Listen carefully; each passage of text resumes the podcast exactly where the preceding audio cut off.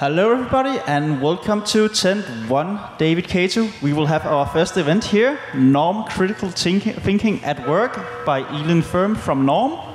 Uh, we are not so many here in the tent, so if any of you watching at home have some questions, feel free to send them in and uh, give some uh, yeah, comments on the while uh, Elin is uh, talking. So uh, we have some talking points afterwards if we have the time for it.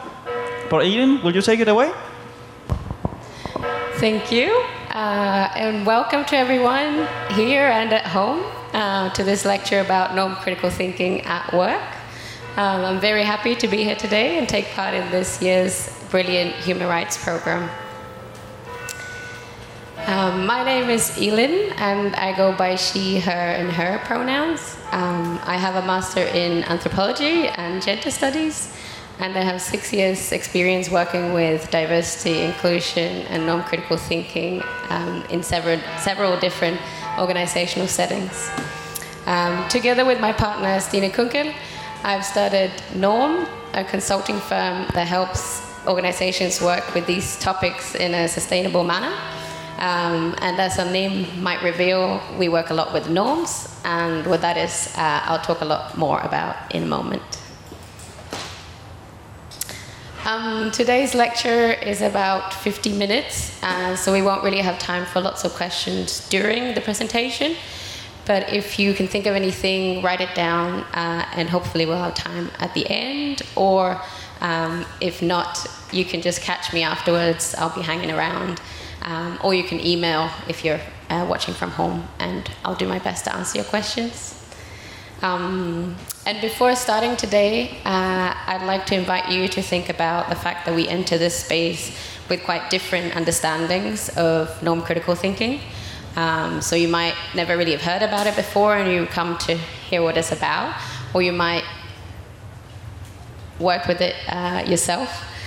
Um, and we also work in quite different fields, perhaps. Um, so the point is today to take this home to your context um, and think about how can this be used at your workplace, for example.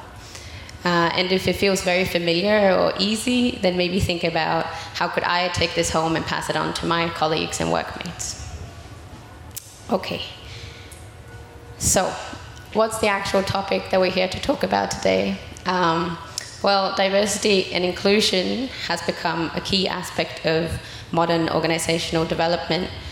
Um, and that's not only to work actively uh, against discrimination in the workplace, but also because a lot of leaders have realized um, that a diverse and inclusive workplace helps the organization develop and become more innovative.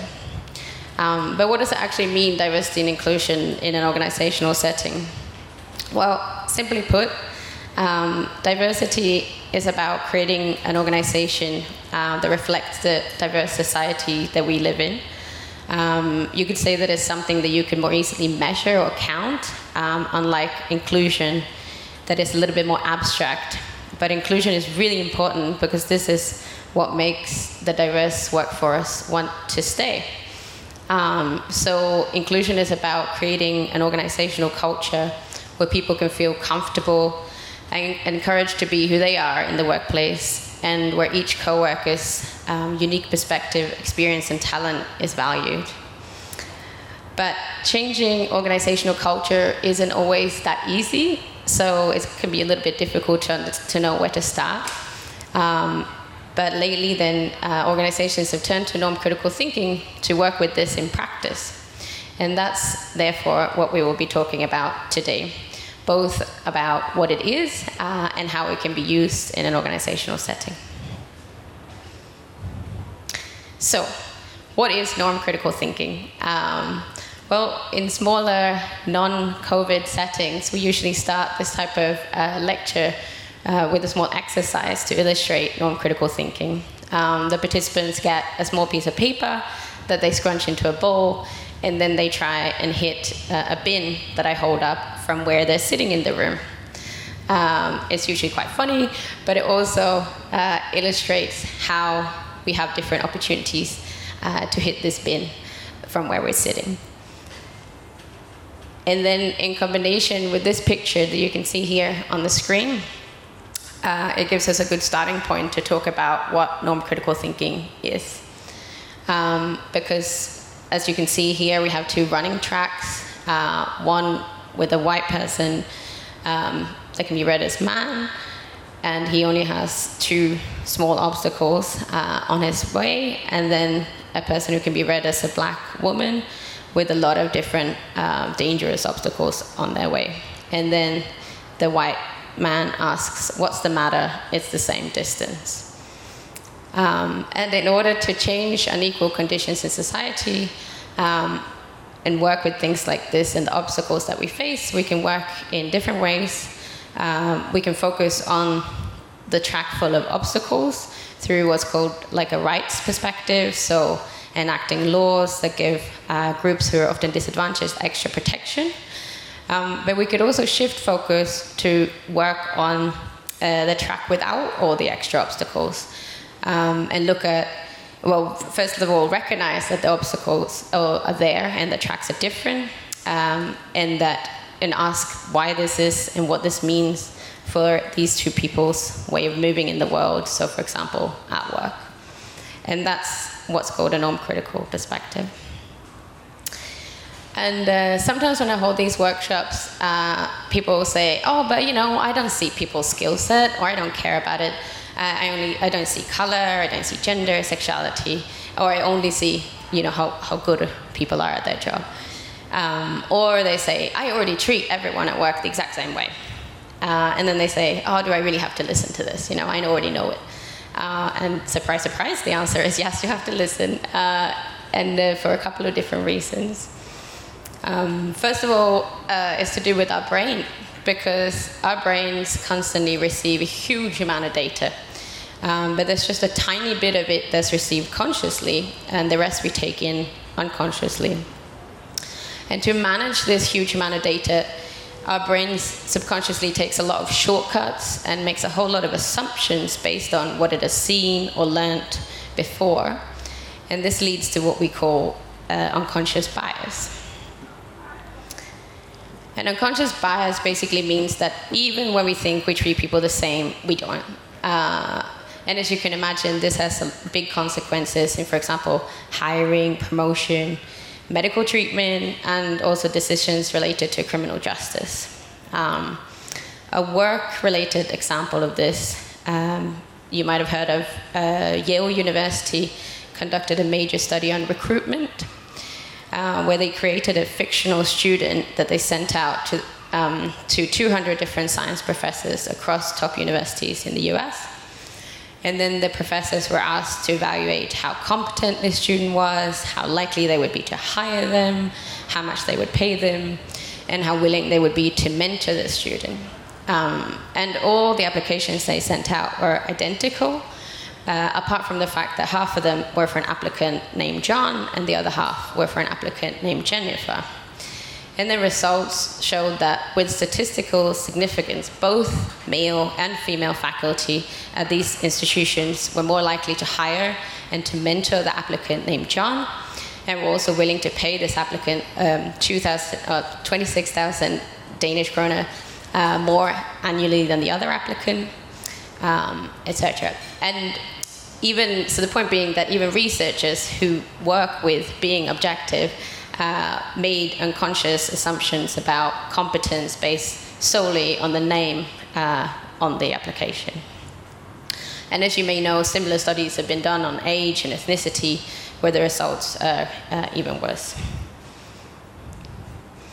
And the second reason for listening today uh, is about the fact that treating everyone the same isn't always uh, a good idea, actually. Um, as you can see in this first image here, there's a poor neighborhood that gets the same amount of community resources as the rich, and then it stays poor. Whereas if we instead work to divide resources in relation to needs, like in the second picture here, uh, we can create a world where people are given the same opportunities to succeed despite their different starting points. Meaning that we first have to begin by acknowledging that we have different starting points and then level the playing field in relation to this. So, for example, allocating different amounts of community resources. And in order to see these different starting points, um, we can use a norm critical approach. And to use a norm critical approach, uh, we need to kind of begin to look at what are norms. Um, and often they're described as unwritten rules um, because they're up- upholding what is considered normal and obvious. Um, so that could be, for example, standing on a particular side of the escalators, um, greeting others with a handshake, which is now not no longer the norm, and that also means that they can change, um, or getting to a meeting on time, depending on where you are. Um, but it means that norms are often invisible until they are challenged. So, for example, if you're in the UK and you stand on the other or on your normal side of the escalators, you'll soon notice that that's not the norm in the UK. Um, or if you go in for a kiss on the cheek instead of a handshake, you'll also get a reaction that exposes this norm. Um, and when we start looking for norms, we can see that they exist everywhere, but they look quite different. Um, and they're not all bad, uh, but some of them can help us create order. So, for example, standing on a particular side of the escalator, so queuing.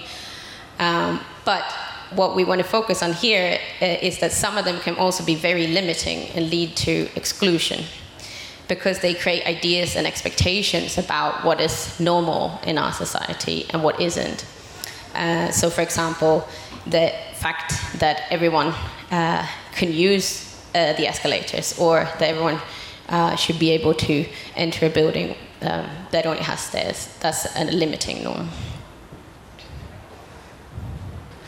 And it's exactly the limiting aspect of norms uh, that, needs, that means that we need to be critical towards them. And so, a classic example is the gender binary and the different expectations placed on what we read as boys and girls. Um, because even before the day we're born, society starts treating us differently uh, due to the gender that we're assigned. So, toys, clothes, and even sweets are covered in gendered messages about you know, tough guys and little princesses. Uh, and uh, things like clothes are made in uh, different sizes or designs. So boy clothes often have space to move and have pockets.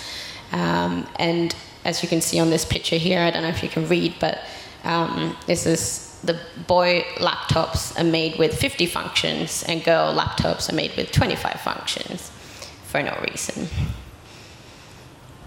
And the point here being that this isn't uh, this does not only actively divide us into two opposing genders, but it also tells us what it means to be in these two boxes. So, for example, again, in the images, you can see that girls are supposed to become nurses, boys are supposed to become doctors, uh, or that boys are noisy, cool, and mischievous, whereas girls, they shine, smile, and sparkle. And this gendering continues throughout our lives. So here you can see shower gel is telling women it's about feeling gorgeous and men about feeling invigorated.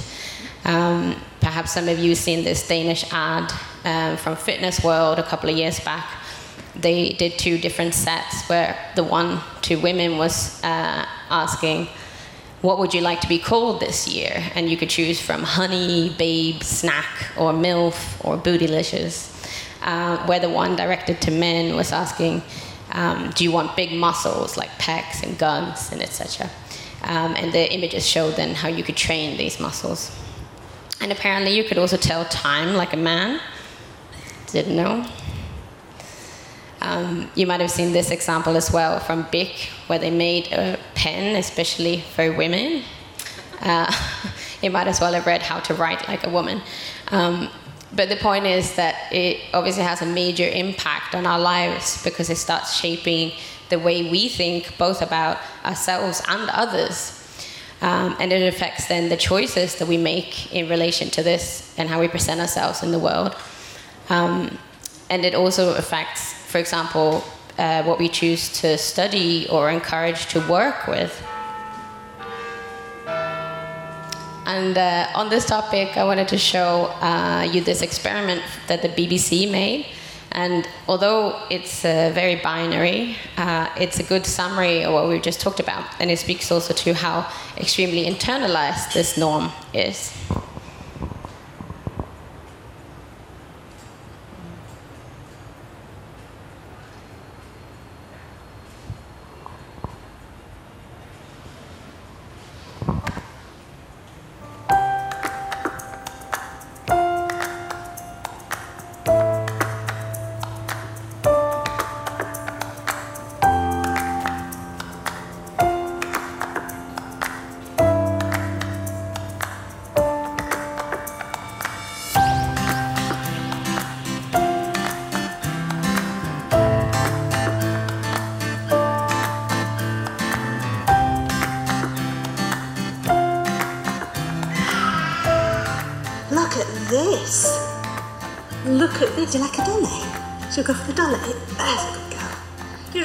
Girl, aren't you, Sophie?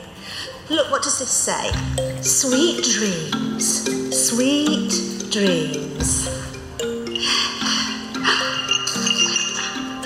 Ooh, look at this, Sophie.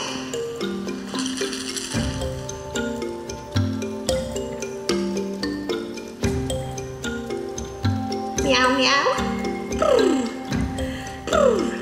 I think she liked that pink pink dolly the best. If I were to tell you actually that Sophie is Edward, Ah, does that change anything? I maybe thought, oh, this is a little girl, so I have to give her little girl things. Solo. Hello. Hello. Hello. Come on. What's this one? What's that one do? Is that a robot? What about this?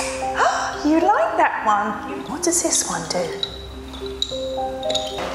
Oliver.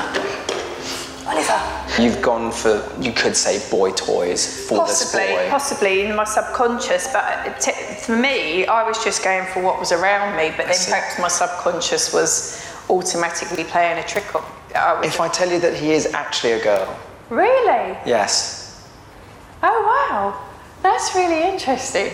I suppose it's because of the stereotype. And then that changed your behaviour Yes, towards the did. child. It did. And your behaviour was lie, quite yeah, it did. directive. One, two, three. Ah. Beep, beep, beep, beep, beep.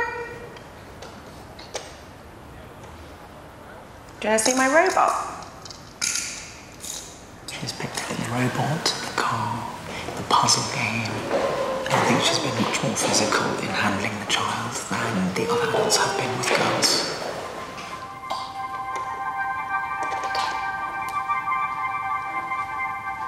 That really astounded me because I thought that I was somebody that had a really open mind. surprise.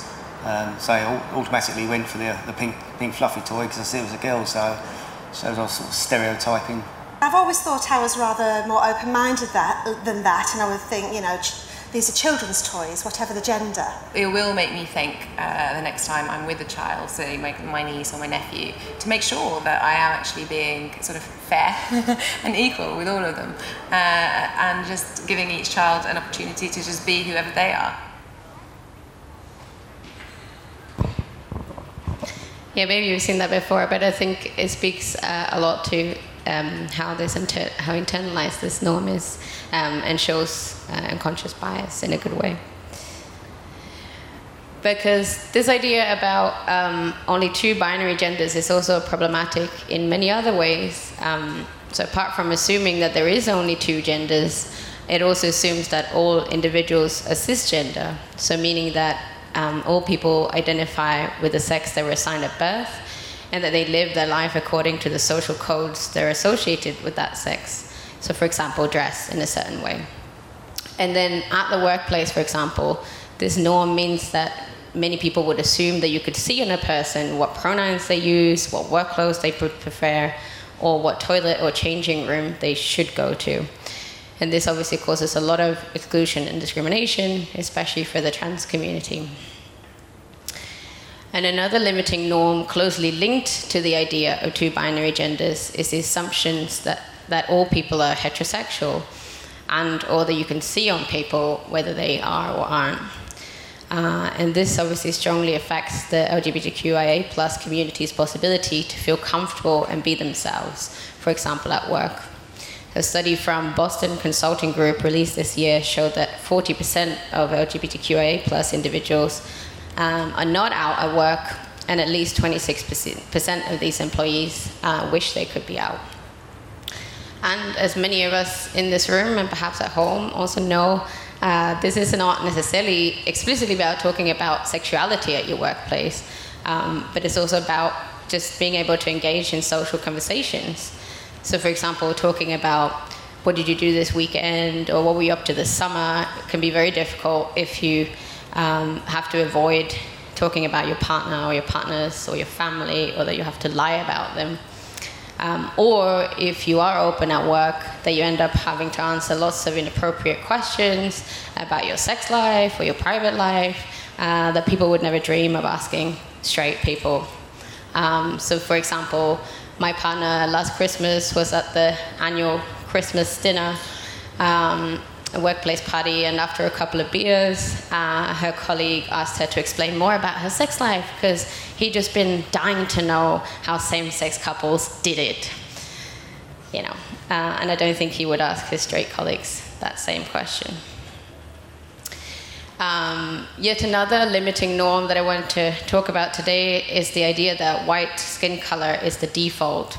So, for example, if you look at what's called skin or nude colored band aids, uh, they come primarily in beige, or if you Google nude color, all you see is beige basically, um, even though we know there are a lot more skin colors than that. Um, we also have a picture here of a body lotion that reads uh, from normal to dark skin. And this obviously sends a clear message about what skin color is considered normal and who the designer had in mind as the default. Um, and why is this important? Well, it communicates clearly who is seen, who's cared for, who's valued in our community. Um, and ultimately, it's not about the band aids, obviously, of these products uh, in and of themselves, but it's about belonging and feeling included. Um, so these products, or the absence of them, uh, are symbols of a far broader exclusion, such as discrimination in the workplace, for example, and therefore needs to be highlighted. And representation is also linked to power, and I think that's important to remember. Sometimes people say, uh, if you can see it, you can be it. Um, and I don't know what you can see here, but uh, these are the last 15 Danish prime ministers. Um, and, you know, there's some patterns here. Uh, based on public information at least, these prime ministers are cisgendered, most of them are men. Um, they're middle aged ish, uh, they're white, they're heterosexual, and they don't live with any norm breaking disabilities. And this shows that historically, some individuals have had and have more access to power uh, and resources. And that's just not, it's not just economic, but also in terms of social networks and education, which means that they have better opportunities to shape both their own lives, but also uh, others and influence society. And power can also be about a sense of belonging um, and not constantly being questioned. That you're assumed to belong in the context that you're representing, so nobody questions Mette or Lars uh, whether they really can be the prime minister. And I don't think Lars or Mette have ever heard questions like, oh, but where do you really come from? Or, you know, what was it really like to grow up in Vejle? But I don't know, maybe they have. Uh,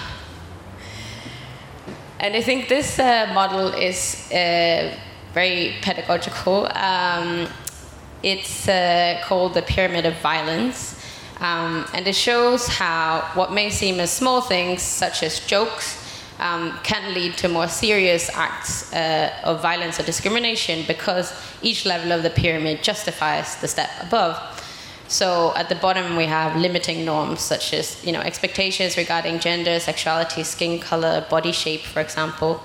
Uh, and then the next step up is normalization. So through jokes, language, objectification, for example, and then that can lead to harassment and discrimination, which then can lead to violence.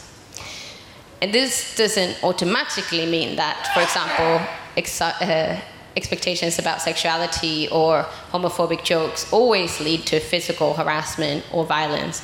But it shows that nothing exists in a vacuum because our language creates a culture in which violence and discrimination becomes normalized and can grow from.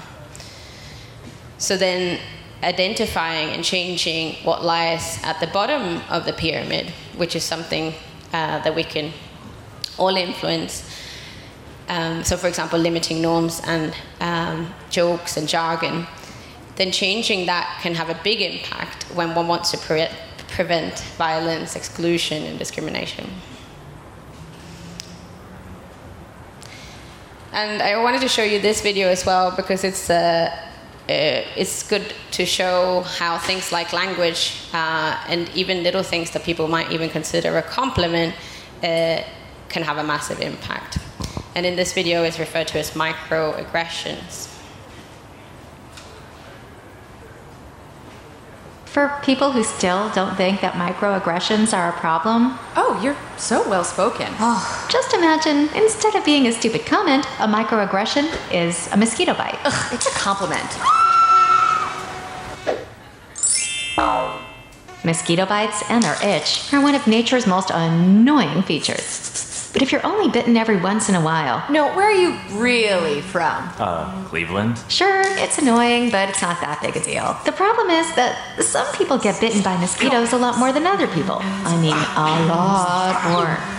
Whether it's on a date, Oh, your English is so good. Excuse me? going grocery shopping, You know, everything happens for a reason. I'm just buying apples. commuting to work, So when are you gonna have a baby? watching TV, We have to keep the Redskins name. It's part of our culture and history. or just walking down the street with your partner. I couldn't even tell you were gay.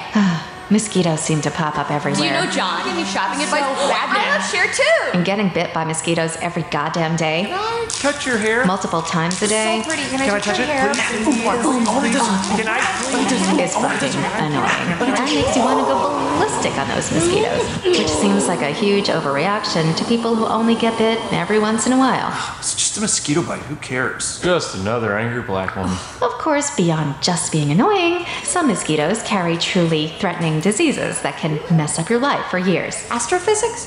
Hmm. Maybe you should try this challenging major. My dreams. And other mosquitoes carry strains that can even kill you. It looked like he was up to trouble, okay? I felt threatened. So, next time you think someone's overreacting, just remember some people experience mosquito bites all the time. You're all so exotic. Wow. And by mosquito bites, we mean microaggressions.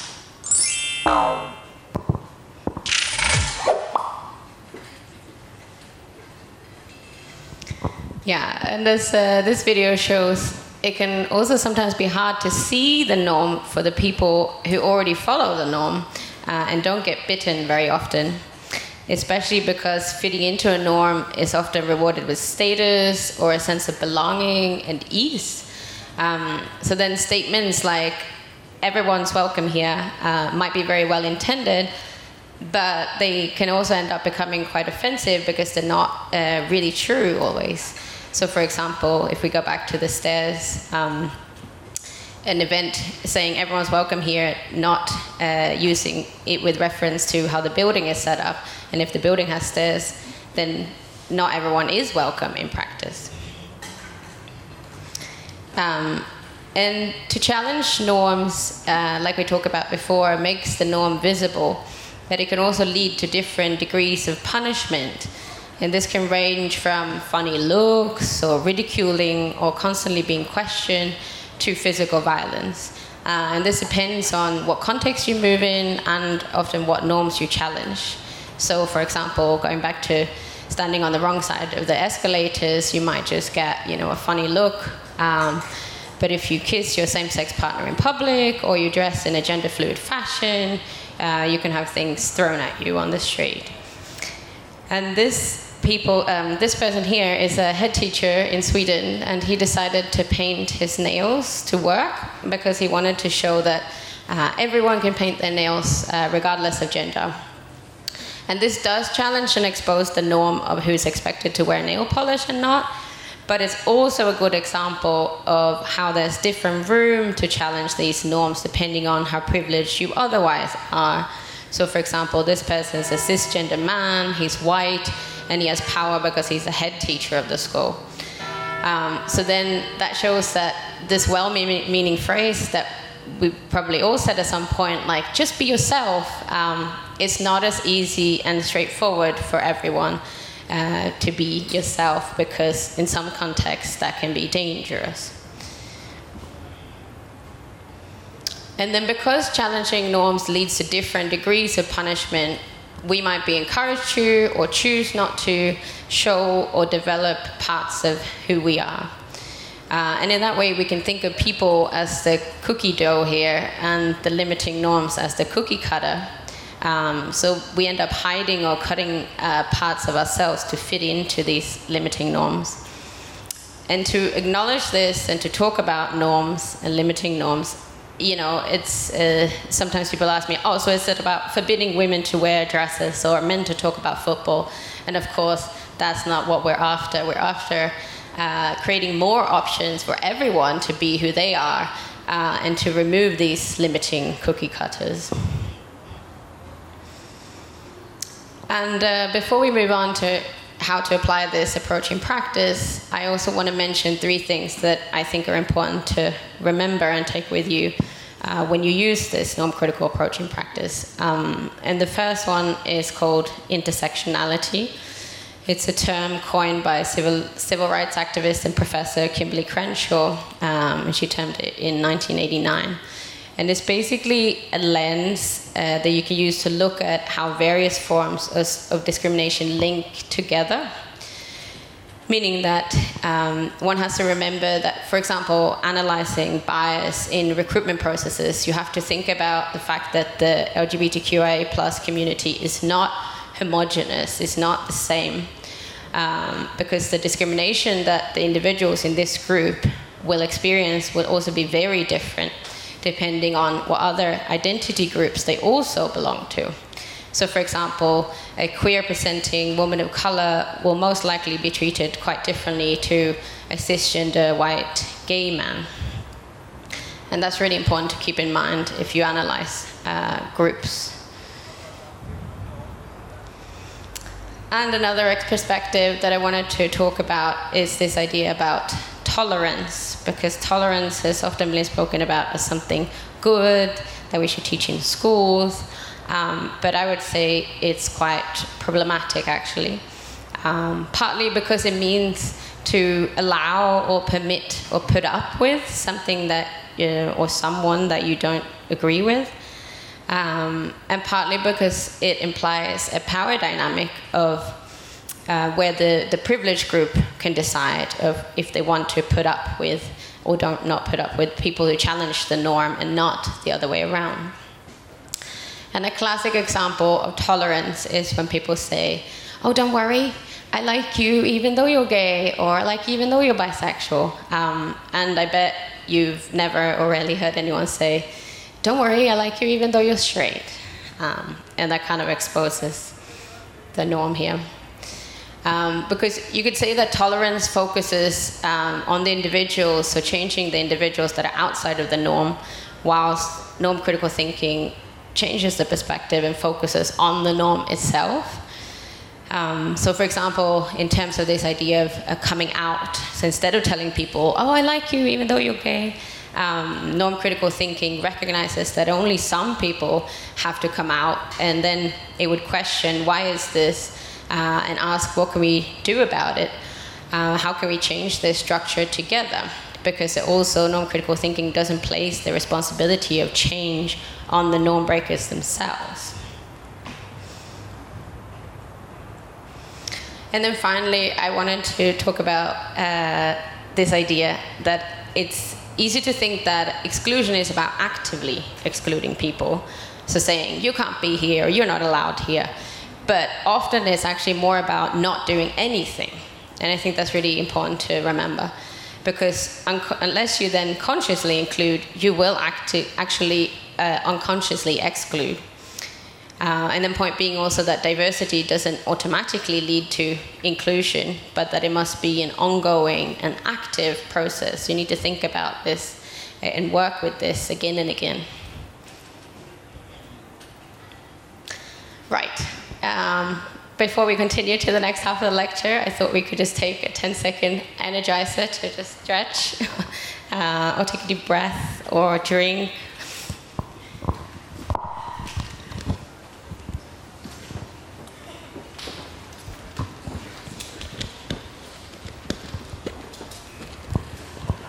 Nice.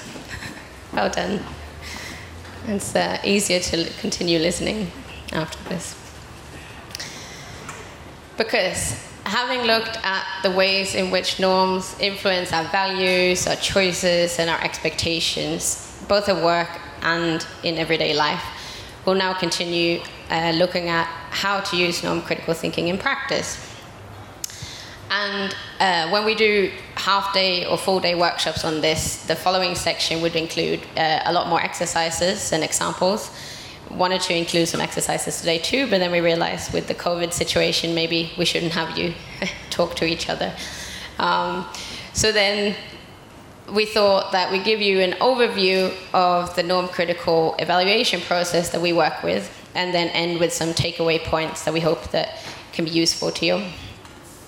Um, and as we spoke about before, we come from different contexts uh, and are able to probably take different things from this. So we'll start with a more organizational perspective and then end with things that we can all do as individuals uh, at our workplaces. Maybe you've seen this cartoon before, it's done the rounds on the internet. Um, but it basically shows a variety of animals of different sizes and weights and capabilities lined up. And then the examiner at the front says, for a fair selection, everybody has to take the same exam. Please climb this tree. And as you can imagine, this will be quite an easy task for some of the animals, like the monkey, and very hard or impossible for other animals, like the fish, for example, um, since this, they have other skills. And the point here is that the task they've been given is designed according to one individual skill set. And this is often how it also works uh, at workplaces or in schools or at events. Um, we design these places with only the most normative individuals in mind, yet all staff members or students or participants are supposed to feel at home or invited. And that's why step number one in this process is to reflect. Uh, it's about thinking about um, who is already here, uh, who's already included, um, who's our organization built for, and who can easily feel at work or feel at home here. Uh, which individuals or groups establish the rules at our workplace. So, examples would be if you work with events, for example, who do we have in mind? Um, automatically when we design this workshop or event. Uh, if you look at marketing, which target groups does our, our organization reach automatically? Uh, if you work with design, uh, who can use our products without any problems? Who are they directed to? Um, if you look at re- recruitment, um, are there patterns in who applies for a job at our workplace already? Because looking at this will then give us a clue to understand who, who's not here, uh, what groups are not included today. And if you're new to norm critical thinking uh, or need some inspiration, sometimes it can be helpful to use things like the EU law on workplace discrimination as a starting point for reflection. Um, this law bans workplace discrimination on the grounds of age, sex, disability, which also includes mental health conditions and learning disabilities, uh, ethnic or racial origin, religion or belief, or sexual orientation. And then in Sweden, uh, they've added gender identity or expression to this list. Uh, and I would say this list is by no means complete. Uh, you could, for example, add things like uh, body size and socioeconomic background, but it's somewhere to start from. Because then, when you reflected on who's already present and who's not, you can then start by examining uh, why is it that we don't reach these groups? What obstacles do we have in our organization? So, for example, is our workshop accommodating if you use a wheelchair? Um, are you able to get time off if you celebrate other holidays than Christian holidays? Does our office have gender neutral toilets? Does it feel comfortable to participate at our social events if you don't drink alcohol or if you don't eat meat? Um, is our website responsive in terms of color blindness? Uh, is the jargon in our office accommodating if you're gay? Is our marketing accommodating if you're not that good with social media or technology, for example? And then once we found out the answer to these questions or whatever questions that would be relevant in your context, we can start looking for new solutions and then ask, okay, well, what can we do to remove some of these obstacles? How can we find new solutions and how can we reach new groups of people? So, for example, uh, could our products be designed in a way that suits uh, more people so, uh, for example, here they've made underwear in all skin colors instead of just beige skin color. Uh, can we ensure that we have a wheelchair accessible office and always use wheelchair accessible event spaces? Um, can we think about how we describe our workplace when we're looking for new staff? What questions do we ask in interviews? Do we ask the same questions to all applicants? Do we have diverse recruiting panels? Um, can we take a closer look at representation in images and text? Who's visible in relation to what job? Um, can we make sure to put our pronouns in our email signatures? Can we design our website in readable color combinations? And these are, of course, just some examples. But then, in terms of keeping uh, the diverse workforce and create sustainable change, we also have to make sure to embed these new changes or initiatives in the organizational DNA to ensure that they don't just become one hit wonders or, you know, like a theme day a year and then everyone forgets about it. Um, and this requires a long term focus and it requires regular work and it requires for it to be embedded in meetings. Uh, and also that is everyone's responsibility. Um, and for that to work, it requires clear descriptions of how your particular workplace intends to do this. So, you know, it's not enough to say, oh, well, we'll just deal with it when it becomes a problem.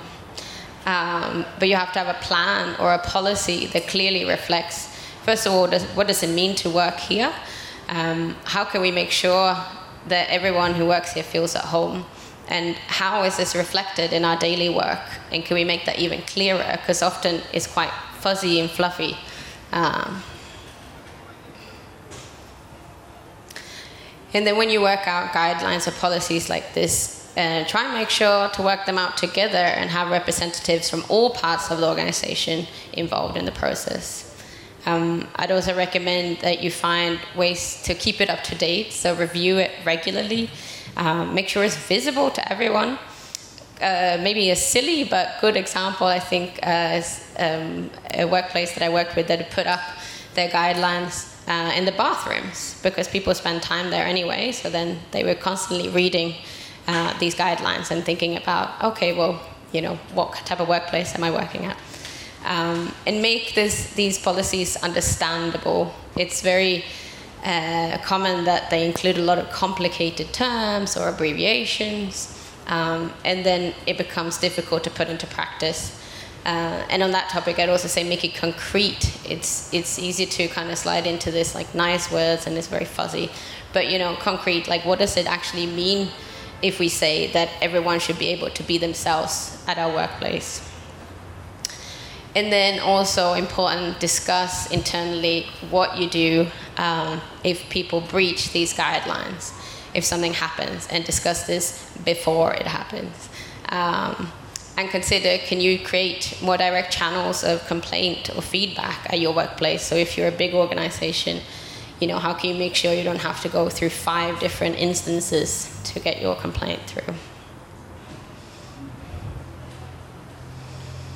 So here, reflect, examine, rethink, and embed. Um, so super quick overview uh, of this norm critical process that we use to work with organizations, and I wish we could spend more time on it. Um, but I want to say that it's important to remember also that it is a process. So it must be used continuously, again and again, at all levels of the organization, both internally and externally. But we can also use a norm critical perspective on a more everyday level, um, which is something that we can all do even if we don't have the power to decide about policies, etc. Because at the end of the day, we are each other's work environment, and we should all take responsibility for making our workplace inclusive. And then, in terms of making people feel at home, it's important to evaluate uh, things like more informal settings at work as well. And here, language is often key. Uh, if you remember the pyramid that we spoke about before, changing language can change uh, a lot. And you can think about what types of jokes and jargon do we have at our workplace? Can we talk about what's okay and not okay to joke about? Um, could we use a more gender neutral language? So, for example, uh, using words like partner or spouse instead of husband, wife, boyfriend, girlfriend Um, or can we use uh, things like chairperson instead of chairman? Um, we could also think about instead of talking about us and them, we could say those of us who. So, for example, those of us who don't eat meat um, at the Christmas dinner. Da da da. Um, and then you can think about space as well. Think about uh, how, how much space is taken up uh, by whom. So, for example, when we hold meetings, uh, who gets to speak? How much do they get to speak? Uh, who gets credited for their ideas? And then, lastly, um, a very simple and difficult advice is to stop assuming and start listening. So, to let people tell you about who they are and let them decide how much or how little uh, or what they want to share about themselves. And we want to end with this kind of cheesy but good point, I think. Um, to, to remember that even seemingly small change do make a difference, so we can all be a part of this together. Cool, that's all that we had uh, today. Maybe you have some questions. Yes, I see there's a question down there. If you're sitting at home, please uh, take this time now to send in some questions. Uh, so we have, if you're sitting with something big or small, send it in, and we will get around this as much as possible. But yeah, let's he- get your question. I'm holding the microphone. Um, I just wonder, in terms of CVs in Denmark, you have to put your usually you have to put your sexual orientation, and I just wonder how you how you feel about that because I I feel coming from London, where it's it's almost it's almost like positive discrimination straight off the bat, and I just think that that's I find that really confusing in a country like Denmark, that's otherwise very liberal. Or you mean, where would you have to put your sexual? Like at the top, if you're if you're like married or if you're single or if Yeah, in in forms. Oh, sorry, I didn't hear. Yeah, on your CV. Okay. Yeah, um, I think uh, in terms of CVs, um, working with bias blockers is like making it more anonymous is better, um, and then you can talk about the internal workplace culture. Uh, and how we talk about sexualities and such, and how much people want to share. But in terms of CVs, I think uh, less information uh, they can make things more biased. But it's the same with pictures, right? I believe in the UK you don't put your picture on the CV, whereas here that's very common as well. Yeah. If if I may interject on yours, uh, I'm job seeking right now here in Denmark. Uh, nowhere, no company have ever asked my sexual orientation. They might ask if I have a partner or something. So you are not, and they are not allowed to ask of your sexual orientation at all. They can ask if you're you're married or have a partner, but that's it. And I'm actually in doubts of the legality of that again, and as well as if you have to inform. But your sexual orientation is a no-go, and you do not need to write it. Hmm. But I think that's a is a good point as well. This with job seeking and, and interviews as well, because you could discuss what questions are relevant to ask. I was also quite surprised in Denmark when um, people ask things about um, family and partners, and you know, uh, you could ask, is that relevant information for a job interview, and evaluate that beforehand. And also, like I said before, make sure to ask the same questions to then uh, all individuals that you um, interview. Yeah. Um, so I, I was wondering, um for implementing this in the workspace, for example, could create some anxiety for some co-workers, uh, feeling that they are not capable to relate to your to your identity in a way. Um, how how what what are your thoughts about this, and um, how can how can we prevent this anxiety? Um, well, I think education is uh, really important, and uh, you know, to, and also make sure that everyone gets the education, not just leaders, um, but everyone in the workplace, so that you have a common ground to speak from as well and refer to. Because of course, not everyone uh, knows this already who has studied, um, and it also, if you have an education like that, it, it again removes the responsibility to explain and be sort of the dictionary uh, from the people who are the norm breakers in the workplace. So yeah, more education, I would say. Thank you. I actually have a question myself uh, regarding the organizational culture. Do you have any examples of some companies who have made some dra- drastic change in, in how they include people and uh, include diversity?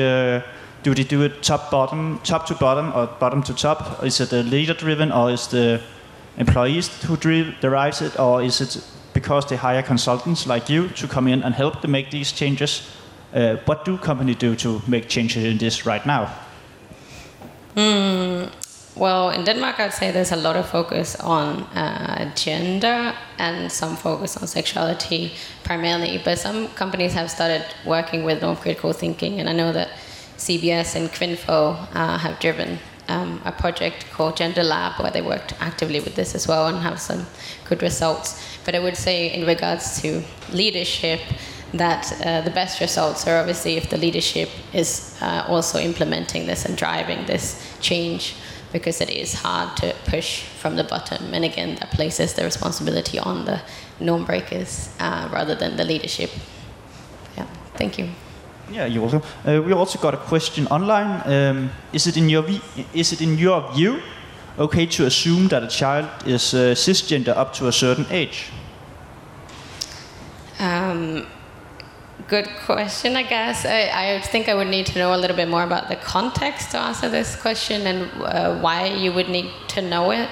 Um, I would say, off the bat, I would say no. Um, yeah. I think the context was uh, when you showed the video of uh, the uh, kids playing Yeah. with toys and how they uh, were perceived to be one gender by yeah how they looked compared to yeah Yeah, and there I think uh, the video is also talking a lot more about gender norms and what they do to us. So um, making sure we bring our kids up in a more gender neutral way, how they can create more space for everyone to develop into who they are, uh, not placing assumptions on them. We also got another question. Uh, what is your take on bias training and does it work? Yeah, uh, good question. I think uh, bias training in relation, um, like talking about, for example, bias blockers such as removing names uh, from the CV or personal information, in, but then also working with the internal culture uh, and talking about uh, inclusion and diversity hand in hand is very important. Yeah, uh, I have another question myself. Um, when there was this video about microaggressions, um, because I, for one, is one who can sometimes oversimplify things, uh, do it the short way. I sometimes when I get into a room, I just say, "Hey guys," regarding of gender of the persons in the room. Actually, is there um, some kind of yeah microassertion versus the norm versus simplification where where can we say is there any lines here uh, is it okay to simplify in some cases whereas it would be viewed as a microaggression in other cases Yeah, I mean, I think uh, the point there about microaggressions is also about that uh, it's not always uh, ill-intended, and sometimes people even uh, say compliments that can be offensive. Um, but it's about then thinking about okay, recognizing that oh, I use this uh, language, for example, hey guys, uh, and thinking about what are gender-neutral terms that I could use instead, like hey folks, or yeah, things like that. Okay, we get another question here on, from online. Uh, from my experience, it feels like those of us who are not from the not the norm are more pronoun. I was, sorry, are more prone to learn about talk uh, and talk about subjects that challenge norm critical thinking. How do we put the responsibility on those who are in the norm to start learning about and thinking about these topics? Yeah, again, there I think it's important that the leadership at a workplace, for example, gets involved and uh, instigate this as some type of training that um, everyone needs to engage in, um, but which also neutralizes it more um, and implements it more throughout the whole workplace um, so that everyone can take part. But it is difficult sometimes to, to drive that, um, and it depends. I mean, some people have the energy to fight back or educate, uh, and some people don't, and that's obviously totally okay. Um, and that's why it's important that it comes also from the top in a company. Yes, we got a question here.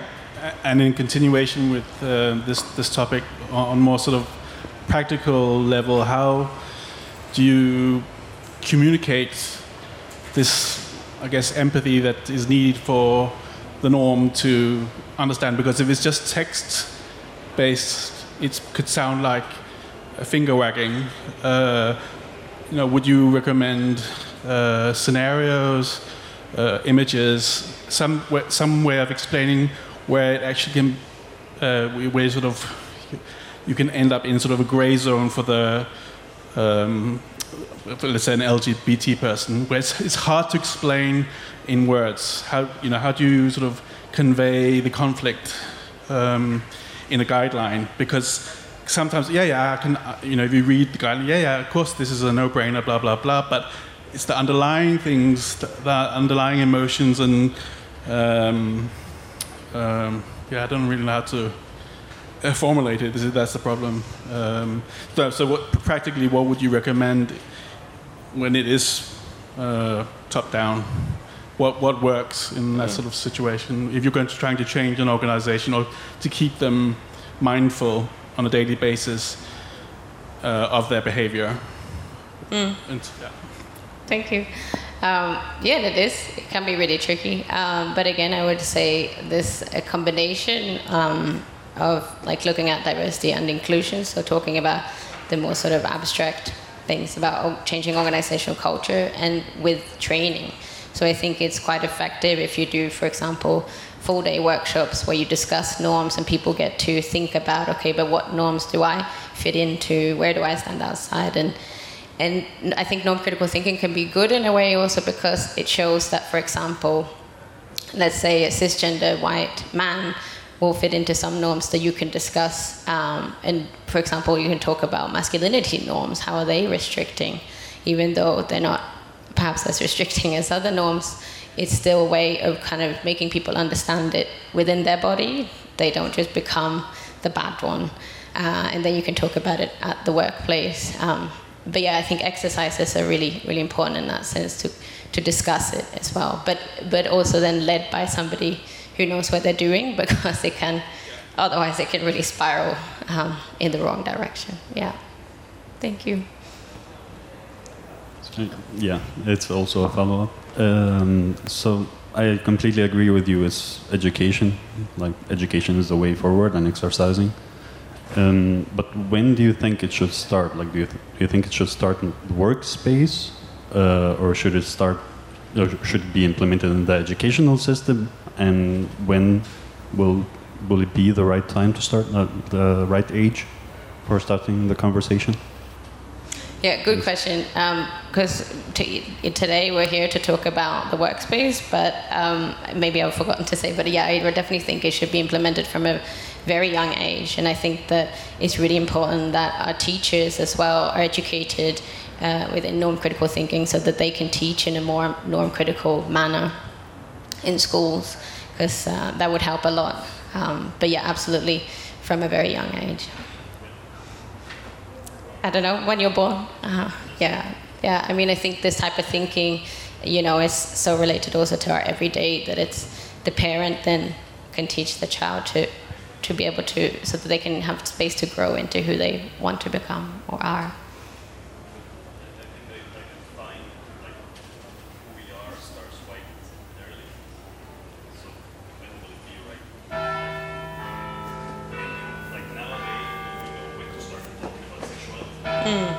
which was not um, a thing back in the days. Uh, now sexuality is implemented in the school system.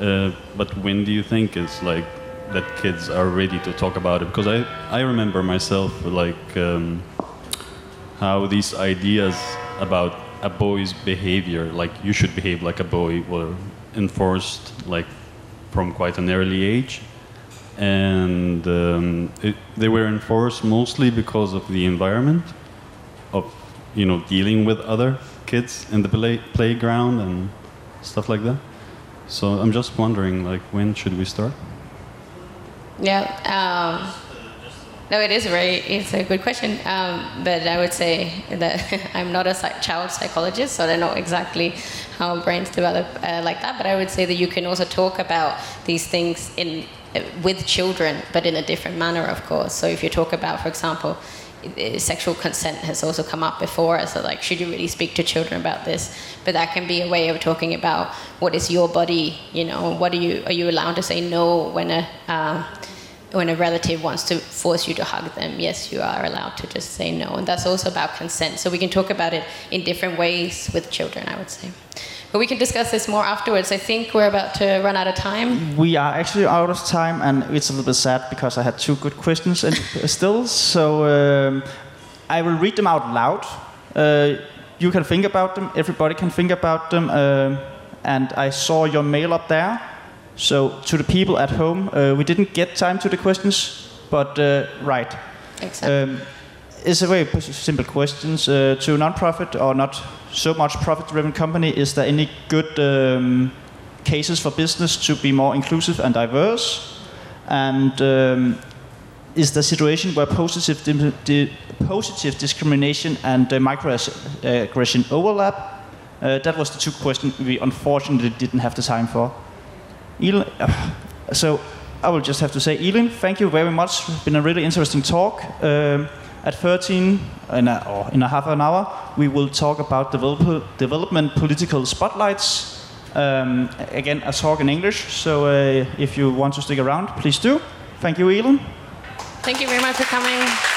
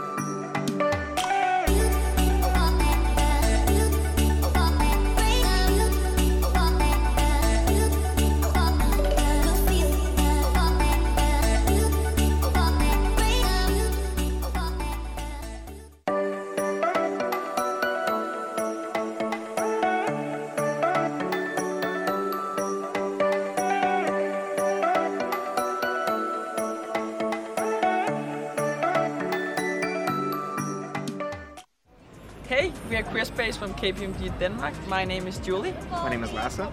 And my name is Anushka. And we from KPMG Queer Space have for the first time participated in the Copenhagen Pride last year, created a discrimination mailbox for all employees in the Denmark office, and have made same-sex bathrooms all over Denmark. So our main focus points for next year is to look at same-sex parental leave, ensuring equal rights for all family constellations, and participating in 2021 World Pride in Copenhagen. We hope to see many of you at the World Pride 2021 in Copenhagen. Yay!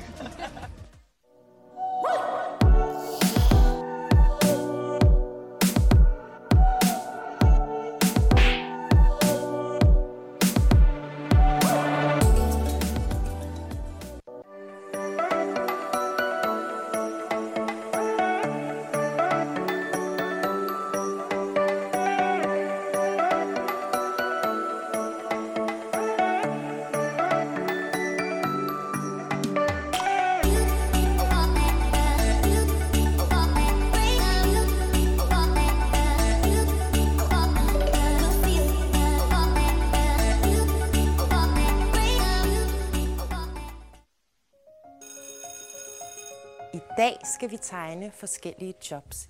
Det første, vi skal tegne, det er en kaptajn. Min hedder Henning. Og hvad hed din kaptajn? Nikolaj. Pibe og overskæg. Hvad er det, der er blåt? Hans trøje. Hvad hedder din kaptajn? Kaptajnen hedder Nils. Min kaptajn hedder Bob. Han hedder kaptajn Terning. Og det næste job, I skal tegne, det er en maskinmester. Hvad har en maskinmester på at tøj? sort og skidt tøj, og han skal have grønne øjne. Så har han en, værts, en værktøjskasse med alt sit værktøj. Jeg har tegnet to mænd, altså drenge. Jeg skal lige finde på et navn til ham. Okay. Jeg har tegnet øh, motoren og maskinmesteren, der hedder Elliot, og han er lige ved at fikse en maskine. Hvem af jer kunne godt tænke jer at møde en rigtig kaptajn og en rigtig maskinmester.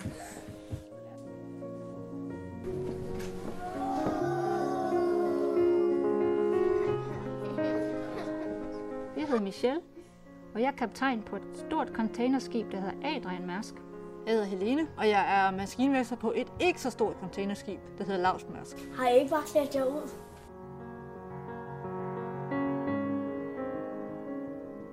Fire den af. Edperson med propelleren. I virkeligheden så drejer den jo rundt. Ja.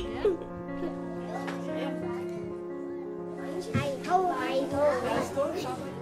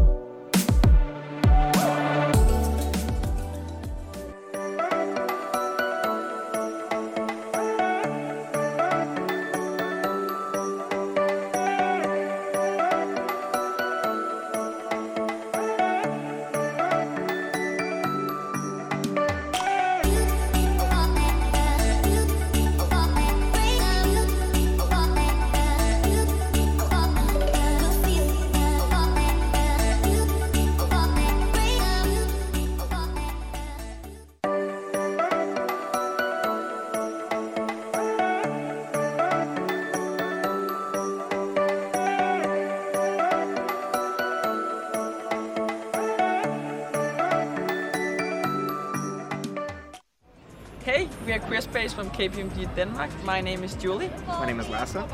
And my name is Anushka. And we from KPMG Queer Space have for the first time participated in the Copenhagen Pride last year, created a discrimination mailbox for all employees in the Denmark office, and have made same-sex bathrooms all over Denmark. So our main focus points for next year is to look at same-sex parental leave, ensuring equal rights for all family constellations, and participating in 2021 World Pride in Copenhagen. We hope to see many of you at the World Pride 2021 in Copenhagen. Yay!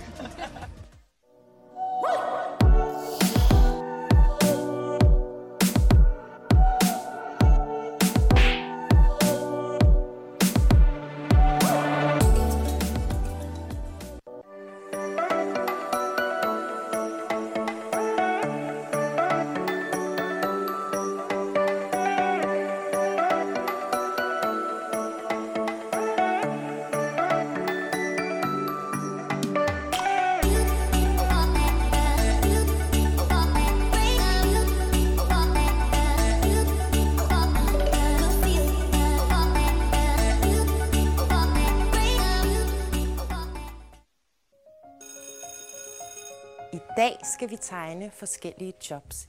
Det første, vi skal tegne, det er en kaptajn. Min hedder Henning. Og hvad hed din kaptajn? Nikolaj. Pibe og overskæg. Hvad er det, der er blot? Hans trøje. Hvad hedder din kaptajn? Kaptajnen hedder Nils. Min kaptajn hedder Bob. Han hedder kaptajn Terning. Og det næste job, I skal tegne, det er en maskinmester. Hvad har en maskinmester på at tøj? Sort tøj. Og han skal have grønne øjne. Så har han en, vært, en værktøjskasse med alt sit værktøj.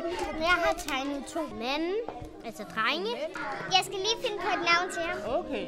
Jeg har tegnet øh, motoren og maskinmesteren, der hedder Elliot, og han er lige ved at fikse en maskine. Hvem af jer kunne godt tænke jer at møde en rigtig kaptajn og en rigtig maskinmester?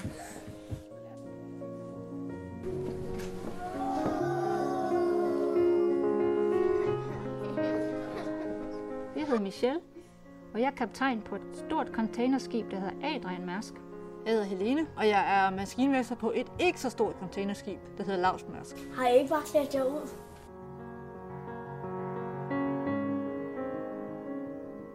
Fire den af. Ledperson. Propelleren. I virkeligheden så drejer den jo rundt. Hej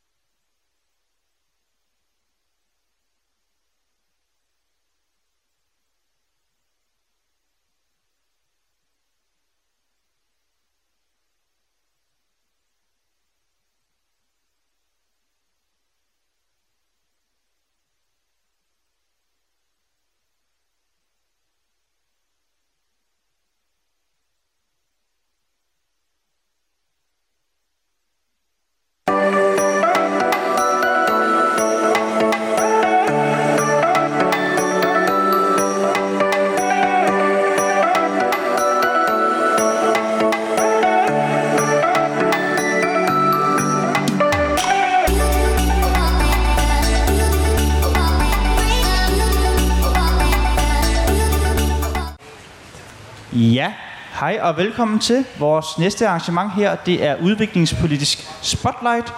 Susanne Breiner Jespersen vil stå for det og vil introducere sin gæst, så jeg vil overlade det hele til hende. Husk, der kan stilles øh, spørgsmål både her i salen og online, og så vil det så vidt muligt blive taget de spørgsmål, vi kan nå. Ja. Ja, velkommen og tak for det. Øhm, og velkommen til dig, Rasmus Prehn. Du er jo udviklingsminister og har været det i lidt over et år. Øh, vi mødtes sidste år under Pride'en til en lignende debat. Øh, jeg hedder Susanne Brander Jespersen og er sekretariatchef i LGBT Plus Danmark. Og jeg skal lige sige, at i forhold til det oprindelige program, så er det ikke en time spotlight, men en halv time spotlight. Så øh, øh, der står en time i programmet, men vi nøjes med en halv time, fordi øh, så, det er det. Vi er så effektive. Øh, men velkommen. Jeg er glad for, at du kunne komme. Jamen mange tak for invitationen. Jeg synes, det er fantastisk dejligt, at I øh, også her på Pride'en, som er en fantastisk øh, festperiode på mange måder, hvor vi sætter fokus på LGBT plus personers øh, øh, muligheder og rolle i samfundet, at vi så også tænker ud af boksen og ud i verden, øh, nogle af de lande, hvor der desværre er nogle helt andre og meget mere begrænsede øh, muligheder for LGBT plus personer. Så det jeg er kiste glad for, at I tænker internationalt og udviser international solidaritet, for det er der virkelig meget brug for, ikke mindst på det her felt. Ja, og hvis jeg lige skal starte med at sige lidt kort om vores forenings arbejde internationalt, så har vi øh, et ret stort internationalt engagement, som startede omkring øh, 2012, i, øh, særligt med fokus på Tanzania.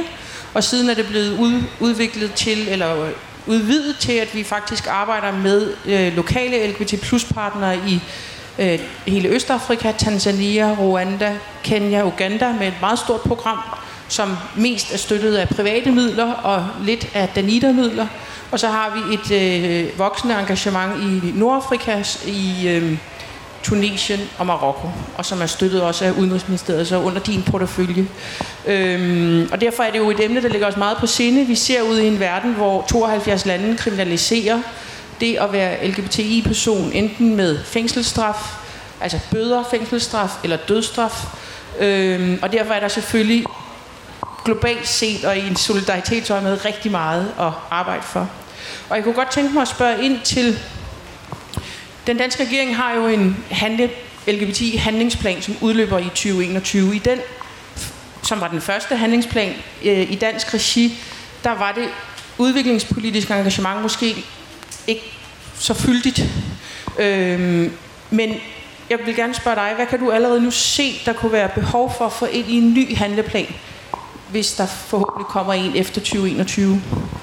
Men jeg synes helt afgørende, at vi skal have en handleplan, og det er noget, som vi er stærkt optaget af i regeringen eh, på tværs af de forskellige ministerier, og ikke mindst i Udenrigsministeriet, hvor vi godt ved, at vi danskere, som jo har øh, store og vidtrakte øh, frihedsgrader øh, i forhold til LGBT plus personer, jeg ved godt, der er stadigvæk er rigtig meget tilbage og ønske også i Danmark, men i forhold til så mange andre lande, så er vi ret godt med. Og derfor har vi en rolle at spille i forhold til at være inspiratorer for den frihed og den mangfoldighed og de muligheder, man har som LGBT plus person. Og derfor vil vi rigtig, rigtig gerne engagere os mere i det her og bruge enhver lejlighed til også at i talesætte det, at der skal være plads til at være sig selv, uanset hvad for nogle seksuelle præferencer man har. Så det taler vi meget om i, uh, i Udenrigsministeriet.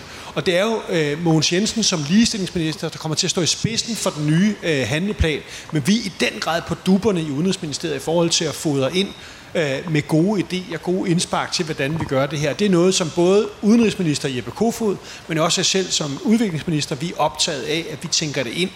Og det vi kommer til at gøre, er jo meget mere konkret i forhold til, når vi laver landeprogrammer og sådan nogle ting, at sige, ho, ho, vi skal lige huske et ligestillingsperspektiv, og ikke bare ligestilling, som vi kender det med mænd og kvinder, men også huske at få LGBT plus personer med.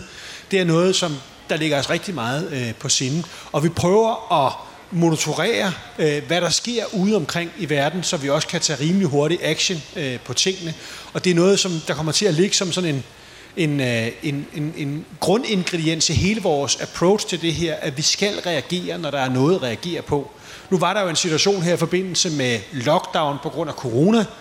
Øh, jamen, der var altså nogle af de samfund, der i forvejen øh, har et kritisk blik på LGBT plus personer, som så misbruger sådan en situation til at sige, når man så begynder vi at miskreditere dem, øh, som har en anden seksuel præference, så begynder vi at øh, have dem under særlig observation, eller i nogle tilfælde ligefrem øh, internere eller fængsle folk, der er homoseksuelle. Der havde vi en situation i Uganda, som I også arbejder med, hvor man havde faktisk tilbageholdt øh, en større gruppe LGBT plus personer på grund af corona. Og det giver jo ingen som helst mening. Det er jo bare øh, altså en til lejligheden opfundet beskyldning om, at de skulle være i særlig risikogruppe. Og der gør vi simpelthen det øh, fra Udenrigsministeriets side, og det bliver også en del af vores strategi fremadrettet, det er, at vi reagerer øh, prompte ikke på den måde, som I øvrigt dygtigt som organisation har advaret mod med megafon-diplomati, øh, hvor vi råber op i alle verdenshjørner om, at det I er også forfærdeligt, fordi det kan risikere at have en negativ effekt på andre, men simpelthen ved at tage samtalen direkte. Og nu var det sådan, at jeg alligevel skulle have en samtale med øh, premierministeren øh, i, øh, i Uganda, i forhold til vores øh, relativt store hjælp til Uganda i forbindelse med corona. Og så havde vi en videokonference, hvor at han så havde kaldt sine ansvarlige ministre og så videre ind, og vi skulle have en samtale om det her. Han ved jo godt, at Danmark er en temmelig stor donor. Han ved godt, at det gør en forskel, hvad Danmark mener. Og så sagde jeg til ham i klar tekst, at det synes vi var dybt problematisk. Det var noget, vi var dybt bekymrede over, at man havde interneret folk alene fordi, at de var LGBT plus personer. Og der var jo ikke nogen faglig begrundelse for at sige, at de skulle være særlige smittespredere i forhold til corona. Og så reagerede han jo på det øh, positivt ved så at sige, at det får vi kigget ind i og så videre. Og dagen efter var det sådan, at der var en, en løsladelse af de her øh, mennesker. Og det kommer til at være en, altså et reaktionsmønster og en bevidst strategi fra vores side, at vi, vi er meget konsekvente i vores insisteren på, at der skal være lighed hele vejen rundt, øh, også for LGBT plus personer. Så det kommer vi til at presse på med. En del af vores strategi bliver også meget mere målrettet at bygge netværk op, gå ind i de internationale fora, der er, hvor vi kan være med til at løfte sammen med andre stærke lande på det her felt, øh, så vi kan presse på også i FN-sammenhæng og andre steder, hvor der er dagsordner, der skal udfordres. For vi ved godt, at der desværre er meget konservative kræfter, som prøver at trække øh, de forskellige vedtagende tekster i en mere konservativ retning, og slet ikke give plads til nye, øh, progressive, fremadrettede, frihedsorienterede øh, dagsordner. Og der skal vi lave alliancer med lande, der vil det samme øh, som os. Det kunne være de nordiske, de skandinaviske lande, det kunne være Kanada, det kunne være Holland, det kunne være andre, som er progressive på det her felt. Og så prøver vi at lave sådan en alliance, hvor vi presser på. Og så går vi ind i de netværk, hvor at det kan lade sig gøre og spille en rolle for at fremme den her dagsorden. Men, og det, og det blev, jeg blev jo rigtig glad for at høre, at, øh, at du har taget vores råd om sådan det stille diplomati, og ikke bruge megafon-diplomati øh, til, sig, til sig, og dejligt at høre, at, at I også er villige til at gå ind i den der mere direkte øh, dialog i de lande, hvor, øh, hvor det kan være problematisk, og hvor vi som land i forvejen har gode forbindelser. Øhm, nu, nu nævner du så konkret øh, støtte, og nu bliver jeg så meget, øh, meget øh, specifik på det. Når man, når man kigger på tildelingen af bistandsmidler i et globalt perspektiv, så ud af 100 dollar, der går 1 cent til øh, at støtte øh, LGBT plus øh, bevægelsen og arbejdet for lige rettigheder. Øhm, så, så, så hvis jeg skal sådan holde op på sådan konkrete initiativer, man kunne komme til, var, er det noget, som I kunne øh, kigge på inden øh, der, hvor du sidder? Jamen det er det helt sikkert, og det er jo en del af vores politik i forhold til at være et slags forgangsland, som vi gerne vil være fra den side. Vi ved, vi kan noget på det her område. Altså uagtet, at der er mange ting, man stadigvæk kan ønske sig her i Danmark, så er vi trods alt et foregangsland på mange måder på det her felt. Og det vil vi bruge til også at inspirere andre lande til at være det samme. I Danmark er det omkring 250 millioner kroner, vi bruger øh, dedikeret på, på det her felt. Så det er rimelig Altså på udviklingsbistand? Ja, udviklingsbistand. Solidaritet. Ja. ja, i forhold til ja, altså 250 millioner dedikerede LGBT plus indsatser osv. Det, det, det tror jeg ikke er et tal, jeg har kendt til. 250 ja. millioner, som går hvorhen til? 750 millioner. Det er jo vores indsats rundt omkring, øh, altså hvor vi giver et rimelig stort substantielt beløb til indsatser rundt omkring. Okay, så, så, det kunne jeg da godt tænke mig en oversigt over, hvad de øh, midler går til. Men, ja. men det, det kan vi måske snakke om bagefter. Ja, ja men det, det, der det. er jo forskelligt. Det er jo rundt omkring i ja. alle de forskellige, hvor vi arbejder sammen med organisationer, der, der kæmper for rettigheder til at være sig selv osv. osv. Ja. Det er en hel masse forskellige indsatser, som vi understøtter. Det er sådan, når jeg er rundt på besøg i udviklingslande, der plejer vi som regel altid at have sådan en uh, NGO-runde, og der mødes vi også tit med, det kan være den, det, altså de har en anden øh, organisation, end I har her, der har de typisk ikke LGBT plus samlet, der kan de godt have en organisation for lesbiske, en organisation for homos, eller for, for, for bøsser, og så mødes man med dem for at tale om, hvad de gør for at fremme deres rettigheder.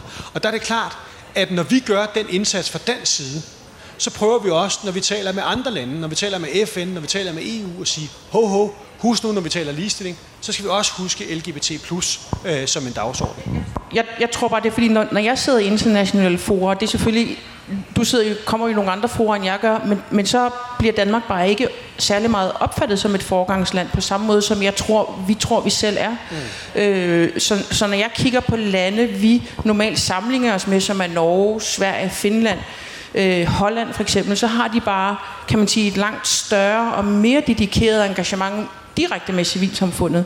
Og, og, og det er nogle, en af de ting, jeg, jeg, jeg, jeg, jeg bliver nysgerrig på. I Danmark har man mere valgt at give midler til øh, sådan nogle øh, multilaterale mekanismer, som det hedder i, i, i fagsproget. Ikke? Man har støttet noget, der hedder Amplify Change, som er et konsulent sammenslutning i, i Holland, der uddeler midler til seksuel og reproduktiv sundhed øh, og rettigheder. Man har valgt at give penge til noget, der hedder Global Equality Fund, som er administreret i USA, som giver midler videre. Men man følger ikke på samme måde de midler lige så tæt, som øh, vi ved, vores, øh, man gør i Norge og Sverige. Og det er en, det er en lidt anden, øh, kan man sige, støttestrategi, man har valgt i Danmark, øh, som jeg jo, som vi som organisation gerne så ændret. Men det, altså Danmark har været utrolig engageret i hele det her med seksuelle og reproduktive øh, rettigheder. Øh, og der har vi været bredt ind, og det har jo handlet rigtig meget om, om kvinder. Og der er det, vi begynder at være mere og mere fokuseret på også at huske LGBT plus personer. Og jeg fik nævnt de her 755 millioner kroner før, der er det den lidt mere brede ramme, så det er ikke kun til LGBT plus. Det, det skal jeg beklage, at jeg fik sagt det på den måde. Det er lidt bredere end, end, end det. Øh, men vi prøver at prioritere det, og det er jo en del af vores... Øh, altså øh, vores argumentations- og, og, og at, at, at, at, at vores agitationsindsats ude omkring i verden, ikke bare tale om kvinders rettigheder, men også at huske LGBT+, hver gang vi har lejligheden til det. Og de steder, hvor vi bruger penge i forhold til SR SR, der tænker vi også, ho, ho, vi skal lige huske at få LGBT plus øh, med. Så det er dedikeret. Vi ligger godt med i Danmark. Jeg tror, det er åbenlyst, at lande som Sverige og Norge, som jo overgår os lidt i forhold til udviklingsbistand i det hele taget, de overgår os nok også lidt på det her felt. Men når det så er sagt, så er Danmark helt fremme i bussen i den absolute føretrøje, og nogle af dem, der gør mest. Jeg kæmper for den her dagsorden. Jeg kæmper også for i det hele taget at få udviklingspolitik til at følge noget mere. Øh, men Danmark ligger i førerfeltet, selvom der så er vores nordiske kollegaer, som vi så kan stræbe efter at blive lige så gode som. Og øh, hvis, hvis du sådan drømmer langt ud i fremtiden, hvordan ønsker du så, at, at, ud over de ting, du har nævnt nu, med, med, med øh, at presse på i de forer, vi sidder i, og styrke vores internationale position i forhold til at fremme LGBTQ-rettighederne globalt? Altså hvis du kigger ud, langt ud i fremtiden, hvad drømmer du så om? Jeg, jeg drømmer det om, at vi skal være i en situation, hvor at, at det er helt almindeligt i alle lande, at man har en, øh, en åbenhedspolitik i forhold til LGBT plus personer. At det er helt naturligt at have lov til at have den seksualitet, man har lyst til. At der ikke er nogen, der er tabu. At der ikke er regeringer, der meget målrettet modarbejder folk, der er homoseksuelle, for eksempel. Eller, altså, der er jo selv i europæiske lande, lande, øh, hvor at man modarbejder homoseksualitet. Det er jo dybt forkasteligt. Øh, der skulle det jo gerne være sådan, at hele verden rundt, at vi har den her dagsorden. Og der handler det jo om, at Danmark skal være tydelig i FN-sammenhængen, i EU-sammenhængen, i de forskellige netværk, der må være, til at tale det her op og sige, vi har de her positive erfaringer med det her. Vi har en hel masse mennesker, som bliver mere lykkelige, som der øh, får mindre øh, traumatiserede tilværelser, fordi de bliver anerkendt som dem, de er, osv. osv., osv. Der er mange flere, der kan realisere sig selv som dem, de er. Det får man mere lykkelige samfund ud af. Man får mere øh, humane samfund ud af det, man får mere retfærdige samfund ud af det. Og det skulle gerne være sådan, så vi inspirerer resten af verden til at gå den øh, vej og vise, det kan man sagtens, uden at det bliver øh, et amoralsk ravnerok, som der er nogle af de konservative kræfter, der prøver at tegne et billede af. Fordi Øh, er, altså, når Danmark kan blive kåret flere gange som et af verdens lykkeligste samfund, så er det jo også fordi, vi er meget tolerante og meget åbne, og det tror jeg, der er nogen, der kan lære noget af. Og når du så sidder, nu bliver det sådan lidt, når du sidder i de samtaler, for eksempel med Ugandas premierminister, eller i, i, i fora i EU, hvor det jo lige nu ser slemt ud, både i Polen og Ungarn og andre steder, hvor rettighederne bliver rullet tilbage, at, at du, hvordan, altså jeg bliver sådan lidt nysgerrig på, hvordan foregår det i samtaler, at du, føler du dig klædt på nok til at kunne tage dem på en måde, hvor du får en fornemmelse af, at der bliver lyttet, andet end ved at bruge, kan man sige, økonomisk pressionsmidler. Altså hvordan, hvordan er, det, at, er du klædt på til det på en måde, hvor du tænker, det, det er nogle nemme samtaler, eller? Ja, det er jo altid nogle svære samtaler, og der er, jo, der er jo i den grad også nogle mennesker, der virkelig er meget konservative, meget kritiske, og som øh, har meget, altså, hvor det er meget tabubelagt overhovedet at altså, tage emnet op. Så det er altid svære samtaler, men jeg synes, jeg er godt klædt på. Altså for det første så er det jo sådan, at vi har en super stærk øh, LGBT plus bevægelse her i Danmark, som holder os til ilden. Derudover så har vi jo så også et øh, udenrigsministerium, hvor at man øh, tager det her meget alvorligt og arbejder dedikeret med det. Og vi har, altså synes jeg, hammerne dygtige medarbejdere, som er med til at klæde mig på. Så er det klart, at jeg er jo ny som minister, som jeg har været et år nu her, og, øh, og der er mange dagsordner, så der er der helt sikkert situationer, hvor jeg kommer ind i en samtale, hvor jeg godt kunne være endnu bedre klædt på. Men det er ikke øh, vores samfundsskyld. Der skal jeg bare være mere opsøgende i forhold til noget viden, og jeg skal måske have flere møder øh, med sådan nogen som jer. Jeg kan fortælle, at i vores eget øh, parti, Socialdemokratiet, som jo sidder med regeringsmagten nu, der har vi fået et mere officielt øh, LGBT plus netværk, hvor Johnny, der sidder hernede, er i spidsen for det, og prøver at samle så mange socialdemokrater omkring det. Så det kommer også op på dagsordenen internt i vores parti. Og der skal jeg prøve at inspirere, som, altså have så mange samtaler som muligt med jer og vores eget netværk og rundt omkring, så jeg kan blive klædt på. Fordi jeg kan jo lære hver dag på det her felt, og der er jo ting, jeg overser, som jer, der arbejder med det hver eneste dag, er meget mere bevidst om. Så I skal også bare øh, presse på, øh, kime mig ned, sende sms'er, øh, henvende jer til vores dygtige medarbejdere osv., så jeg hele tiden har den seneste viden og er bedst muligt klædt på. Men der vil også fremadrettet være situationer, hvor jeg godt kunne have været endnu bedre klædt på, og der, altså, man må bare kæmpe på og knokle. Altså, jeg vil gerne, og jeg har intentionen at gøre det bedst muligt, men selvfølgelig kommer jeg til en gang imellem at præstere noget, der godt kunne være bedre, for sådan er livet. Nå, men jeg tænkte mere, når man sidder med den ugandiske premierminister, ja. så er det jo nok ikke, øh, så siger han jo nok ikke bare, øh, ja, og selvfølgelig gør vi det, så må han jo have en vis form det for lykkedes jo modstand. her. Altså, ja. det lykkedes jo her, hvor at han havde fængslet, jeg tror, der var 21, eller i hvert fald 20 LGBT plus personer, og da vi havde haft samtalen, så øh, løsforlod han dem efterfølgende. Så dialog gør en forskel. Ja. Øh, og der vil også være, der vil formentlig komme en situation, hvor jeg har sådan en samtale, og så lykkes det ikke alligevel. Øh, men vi må bare insistere på at blive ved med at presse på, og det er jo det der med, når man laver forandringsprocesser, så er det at blive ved og blive ved og blive ved. Og hvis ikke vi bliver ved, så er det jo, der nogle gange kan være det, der kommer et, et pushback, hvor man begynder at miste terræn igen. Så vi skal blive ved med at kæmpe på det her felt, fordi øh, altså, det er så afgørende, at vi har den retfærdighed, den rimelighed øh, og den øh, meget brede tolerance. Ja, så til sidst, inden jeg tænker, der må jo sidde nogen i salen også have nogle spørgsmål. Nu er der jo øh, Copenhagen 2021 næste år, altså en kæmpe, kæmpe stor global begivenhed, som vi øh, virkelig, virkelig håber på kan lade sig gøre. Men lad os nu sige, at den kan lade sig gøre, øh, corona-wise. Så kommer der et øh, kæmpe menneskerettighedsforum her i København med gæster forhåbentlig fra hele verden.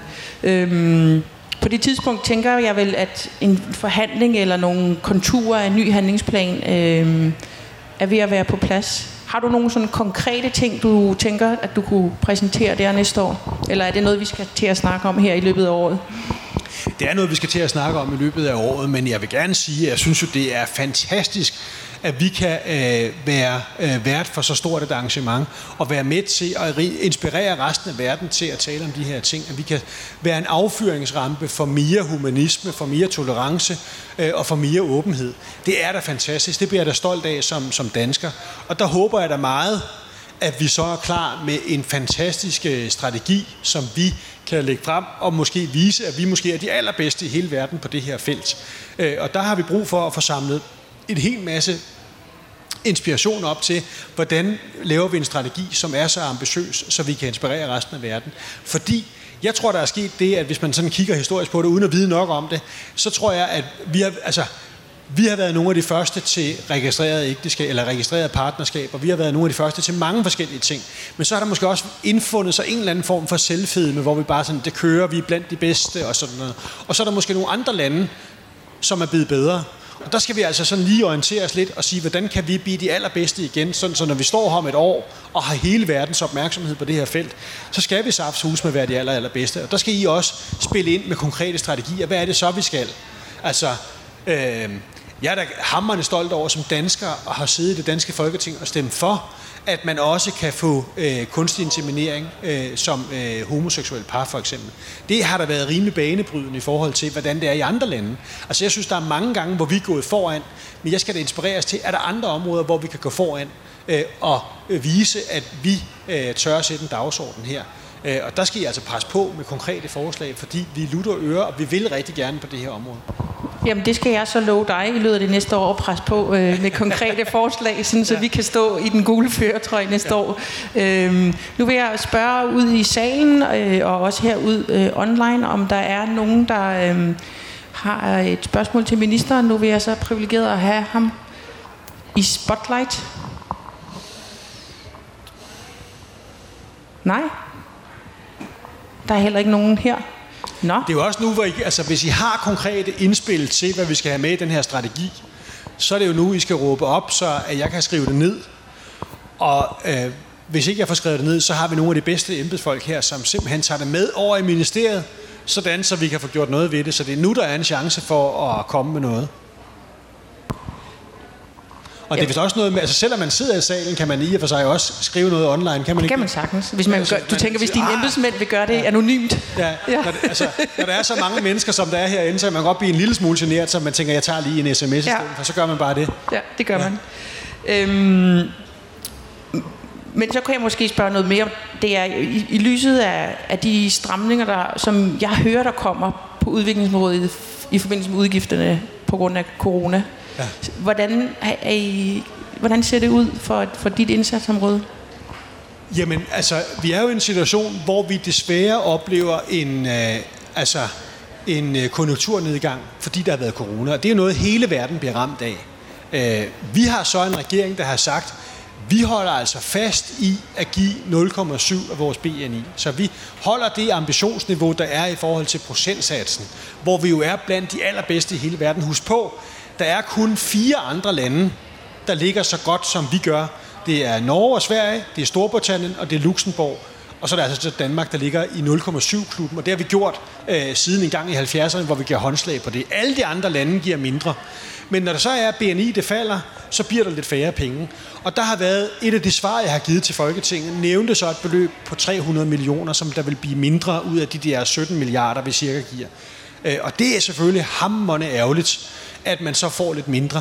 Vi ved det ikke helt endnu, hvordan det ender, fordi det er simpelthen øh, tekniske opgørelser op mod øh, selve finansloven osv. Og, og der er også nogle reserver, der spiller ind. Det kan hurtigt blive meget, meget teknisk, men det ser ud som om, at vi i hvert fald kan sige med stor sikkerhed, at vi kommer ikke til i kroner og øre at give flere penge i år, end vi gjorde året før. Det bliver måske en lille smule mindre, og der må vi så prøve at få det øh, rettet ind. Noget af det, vi kan gøre, er, at øh, nogle af de landeprogrammer, vi laver eller vi skal til at lave i år. I stedet for at lave dem femårige, så venter vi lidt med at sætte beløb på de, og så kan vi øh, vinde lidt på det, så vi ikke skal tage blandt andet vores øh, stærke indsats på øh, seksuelle og reproduktive rettigheder på LGBT+, og skrue ned for det. Så jeg tror ikke, vi kommer der, hvor der bliver øh, i hvert fald substantielt færre penge.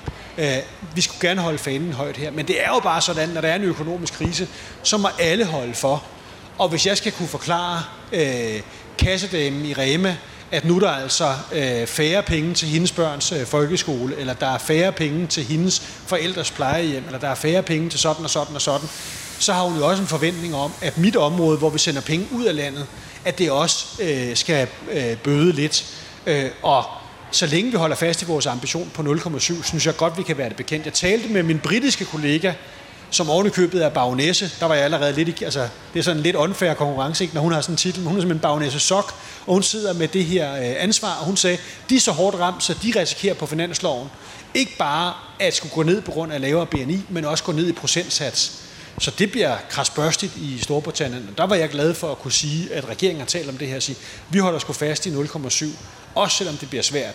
Og der er mange, der, der kritiserer mig, når jeg kommer og siger, vi sender så mange penge til Afrika og andre steder, så siger det, hvad er du gang i? Vi skulle hellere bruge pengene på pension herhjemme. Så det er en svær diskussion. Men så tror jeg, at vi vil runde af her, hvor du har et spørgsmål. Dejligt. Jeg havde faktisk et spørgsmål, og det ligger især i, at nu er jeg så heldig, at jeg kan stå og høre rigtig, rigtig mange arrangementer i løbet af den her uge her. Øh, Rasmus, øh, jeg ved ikke, om du er klar over det, men der er øh, årets slags blev udnævnt her, var det i går eller i forgårs, og det blev øh, LGBT Asylum. Øh, og dem havde vi inde til en debat om, øh, jamen, hvad skal der egentlig til for en asylansøger for at øh, bevise, at de tilhører LGBT-miljøet. Mm. Øh, og vi må jo sige, at det er en udsat gruppe. Er der noget, man helt klart kunne gå ind og øh, gøre for at hjælpe dem, fordi det lyder som et rigtig, rigtig, rigtig svært projekt at skulle øh, kunne bevise det. Øh, du kan eventuelt gå ind og finde øh, optagelsen senere hen, men øh, altså jeg blev overrasket over den proces, man skulle igennem, og de detaljegrader, man skulle ned i. Jeg kan huske, og var det lige en rød eller en grøn t-shirt, personen havde på, eller hvad det var, hvor det virker mere som om, det her det er en jagt, frem for at det er egentlig en hjælp. Hmm.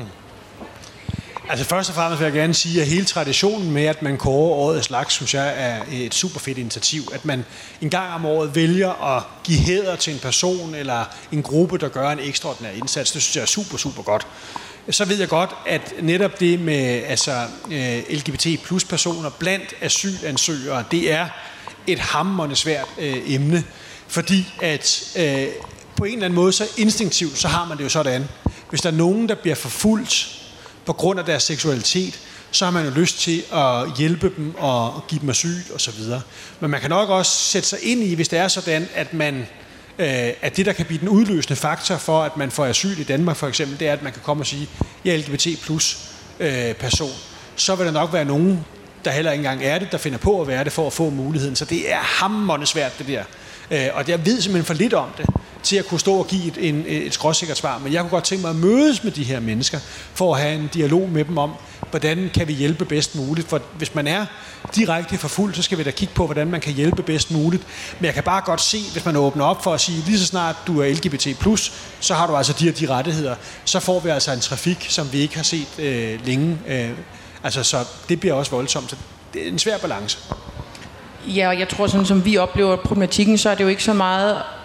Altså, så er det både de meget nærgørende spørgsmål om, hvordan man er LGBT plus person, som jo ikke ligger i dit ressortområde, men ja. det er jo også øh, definitionen af at være aktiv for fuldt, der kan være svær. Ja. Så man kan sådan set godt risikere at blive udvist til et land, hvor der er dødsstraf, øh, eller 30 års fængsel, der bare får at vide, jamen du må bare leve som om, altså du må bare leve i skabet, fordi man kun er forfulgt af ens nærmiljø, og ikke af staten.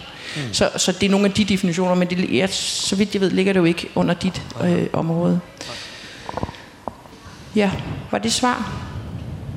Ja, det var svar, og det var også bare Ja, lige men for... tak for at sætte fokus på det vigtige område, og jeg har jo også lejlighed til at tale med vores øh, integrationsminister osv., og, og der, det er jo noget, vi taler om, og vi, vi, er, vi er også bekymrede på det her felt, men det er, der er ikke nogen lette snuptagsløsninger her, desværre. Og så kan jeg sige, at vi jo ofte hjælper folk, der er blevet hjemsendt med, øh, med kontakter i de lande, de bliver hjemsendt til, og med øh, at indsamle midler øh, til at støtte dem der, hvor de er, fordi vi jo også har et stort netværk. Men Rasmus Prehn, tusind tak, fordi du kom. Øh, Jeg glæder mig rigtig meget til det næste års samtaler om øh, fordeling af bistandsmidler og indsatser frem mod 2021, og hvad der skal stå i den nye handleplan. Tak. Tusind tak for at invitere mig, og tak for at holde det her møde, og også gøre det virtuelt, så folk ude omkring også kan være med. Og lov mig nu at sende e-mails ind med konkrete forslag, med tiltag osv. Altså fordi øh, vi er altså ikke bedre som politikere, end I gør os til. Og vi har jo tusindvis af dagsordner, og hvis det er sådan, at der er nogen, der kommer og siger, nu skal I huske det, nu skal I huske det, så er det måske det, vi husker. Hvis I så ikke er på banen, så er der en chance for, at vi kommer til at overse det. Ikke af ond vilje, men fordi sådan er verden. Så klem nu på og pres på og kom med nogle indspark. Øh, jeg synes, I gør det rigtig, rigtig flot, og jeg er stolt af, at Danmark er så tydelig på det her felt, og at LGBT plus bevægelsen og Pride øh, fylder så meget her i Danmark. Det kan man godt blive stolt af som dansker. Ja. Mange stor tak til Rasmus Prehn og Susanne Brander Jens Jespersen. Det har været rigtig informativt, og jeg synes, vi blev klogere på nogle emner her. Øh, det næste, vi skal ind på her i teltet, det bliver LGBT+. Art Expression and Human Rights, som kommer ind og handler lidt om, øh, jamen, hvad sker der, når man øh, udgiver musik, og man lige pludselig bliver begrænset i sin ytringsfrihed, og hvad der kan gøres for det. Så tak for i dag.